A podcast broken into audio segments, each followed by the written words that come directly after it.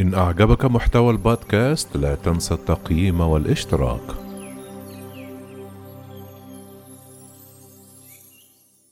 من السيارة للشقة للفواتير المنزلية، معاناة المصريين في عام الكورونا والضرائب.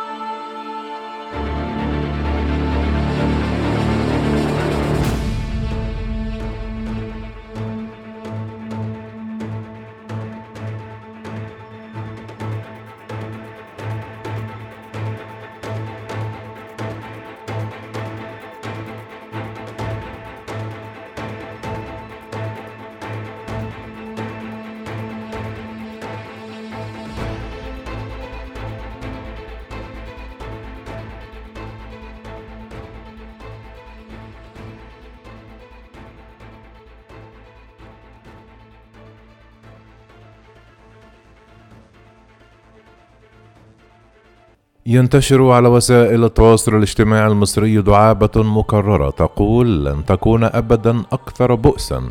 ممن تزوج سرا من ثانية في شقة غير مرخصة بعمارة لم يتم فيها التصالح، وقبله ضابط شرطة في سيارة دون ملصق المرور. بعيدا عن السخرية، من مشروع قانون منظور أمام البرلمان المصري يفرض عقوبة قد تصل للسجن على من يتزوج بامرأة ثانية دون إخبار زوجته الأولى، فإن باقي النكتة تسخر من كم ضخم من التشريعات التي صدرت في مصر خلال عام ألفين وعشرين المنصرم وحتى العام الحالي، والتي فرضت كما ضخما ومتزايدا من الضرائب والرسوم على مختلف نواحي الحياة اليومية، في وقت تضاءل فيه السلع البترولية وشهدت البلاد أزمة فيروس كورونا. كان آخر هذه القوانين المثيرة للجدل هو قانون التوثيق العقاري الذي سيدخل حيز التنفيذ في السادس من مارس القادم. بموجب هذا القانون لا يمكن إدخال خدمات مرافق مثل المياه والكهرباء والغاز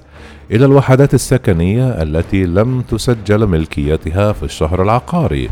والتي تتطلب دفع خمسة أنواع من الرسوم، وهي رسم الشهر العقاري ونقابة المحامين ورسم ضريبة تصرفات تصل قيمتها إلى اثنين فاصلة خمسة بالمئة من قيمة الشقة المالية، ورسم المساحة، ورسم دعوة صحة ونفاذ، ورسم الأمانة القضائية. وما زال التضارب يحيط بالخطوات العملية والتكلفة الفعلية لكل هذه الرسوم. فانتشرت على وسائل التواصل حسابات تشير إلى أن قيمة توثيق شقة مساحتها مائة متر وقيمتها ربعمائة ألف جنيه مصري قد تصل إلى ثمانية وثلاثون ألف جنيه مصريا، وهو مما أثار غضب الكثيرين من المصريين، ودفع مجلس النواب إلى مناقشة إجراء تعديلات على هذا القانون للسيطرة على غضب المصريين. في سبتمبر الماضي قررت الهيئة القومية للسكك الحديدية المصرية تحصيل رسوم مالية تتراوح بين عشرة جنيهات إلى مائة وأربعين جنيها على متعلقات ركاب القطارات بمختلف درجاتها المكيفة والمميزة. وفي يوليو الماضي أصدرت وزارة الداخلية المصرية قرار يلزم المواطنين بتعليق ملصق إلكتروني على زجاج السيارة تبلغ قيمته مائة وخمسين جنيها، قابلة للزيادة على حسب المدة المتبقية في رخصة المواطن،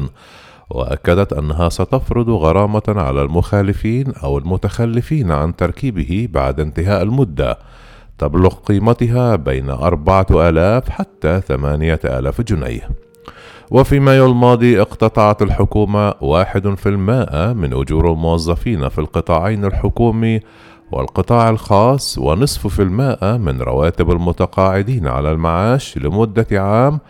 تحت مسمى المساهمة التكافلية لمواجهة التداعيات الاقتصادية لفيروس كورونا. كما استحدثت الحكومة رسوما جديدا على أجهزة المحمول ومستلزماتها بواقع خمسة في المائة من قيمتها، بجانب فرض ضريبة تتراوح بين اثنين فاصلة خمسة في المائة من قيمة فواتير الإنترنت للشركات والمنشآت ورسوم على التبغ الخام والبنزين والسولار.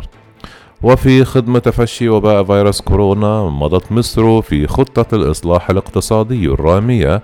إلى إلغاء الدعم على الطاقة، فزادت أسعار الكهرباء منذ بداية الشهر الجاري نحو تسعة عشر بالمئة.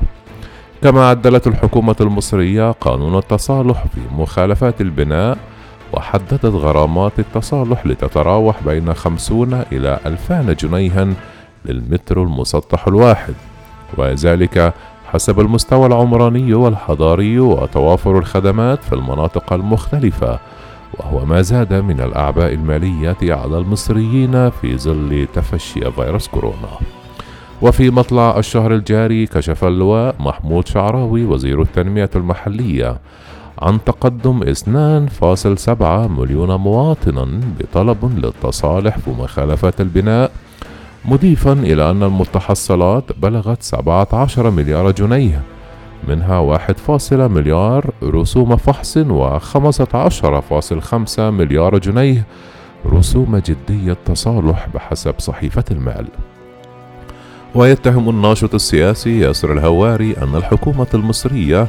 تنفذ أجندة اقتصادية قاسية على الطبقات الأكثر فقرا وتؤدي إلى فناء الطبقة المتوسطة. كما أضاف في تصريحات أن الحكومة تستهدف زيادة مواردها من جيوب المواطنين وزيادة الأعباء عليهم، وليست من مشروعات تضر أرباح أو من خلال الاستثمار في القطاعات المواطنين. أشار إلى أن هذه الإجراءات لو كانت لها منطق في ظل الظروف العادية بسبب رغبة الحكومة في التنمية، فإن هذه القوانين ليس لها مبرر في ظل ظروف الوباء، مضيفا إلى أن الكثير من الناس فقدت وظائفها أو رواتبهم لا تكفي. بينما يرى الخبير الاقتصادي خالد الشافعي أن مصر نجحت في التعامل مع وباء كورونا ولم تتضرر بشكل كبير مثل باقي دول العالم باستثناء قطاع السياحة، وبالتالي لا يوجد مانع في توقيتات إصدار مثل هذه القوانين. كما أضاف أن نجاح مصر في التعامل مع الوباء أعطتها مرونة في استكمال مسيرتها التنموية، فقد شهدت نمو اقتصادي بمعدل ثلاثة فاصلة ستة بالمئة، كما لم يعاني اقتصادها من أي انكماش. وأكد الشافعي أن القوانين التي أصدرتها الحكومة تأتي في إطار خطتها لإعادة الهيكلة والتحول الرقمي لتنمية الدولة، والقضاء على العشوائيات والحفاظ على الأراضي الزراعية والقضاء على آثارها السلبية التي ستحقق المنفعة للاقتصاد المصري بحد وصفه. كان معهد التخطيط القومي التابع للحكومة المصرية توقع في مايو الماضي أن يرتفع عدد الفقراء في مصر إلى اثنا عشر فاصلة خمسة مليون مواطن خلال العامين الماليين ألفين وعشرين ألفين وواحد وعشرين، وذلك بسبب تداعيات فيروس كورونا. لكن الجهاز المركزي للتعبئة العامة والإحصاء أعلن في ديسمبر الماضي انخفاض نسبة الفقر في مصر لأول مرة منذ واحد وعشرين عاماً، حتى وصل إلى تسعة وعشرين فاصلة سبعة بالمئة من عدد السكان مقابل اثنين وثلاثين فاصلة خمسة بالمئة في عام ألفين وسبعة عشر إلى عام ألفين وثمانية عشر. كما طالب الهواري الحكومة بالإعلان عن أوجه صرف هذه الإيرادات، مشيرا إلى أنه لا يمكن أن يؤكد أنه يتم استخدام هذه الإيرادات في بناء العاصمة الإدارية، كما أنه لا ينفي ذلك بسبب قلة المعلومات المتوفرة حول أوجه الصرف. وأشار الشافعي إلى أن قوانين التصالح في مخالفات البناء جاءت للحفاظ على رقعة الأرض الزراعية وتوفير المحاصيل الغذائية للمواطنين، وحتى لا تحدث أزمة في هذه السلع، لأن هذه المنطقة تعتبر سلة الغذاء لمصر ولا تنظر لأعباء الشعب. كما أكد أن الحكومة المصرية لا تنظر بعين الاعتبار إلى أي أضرار أو أزمات يعاني منها الشعب بسبب وباء كورونا، ومستمرة في تنفيذ أجندتها الاقتصادية.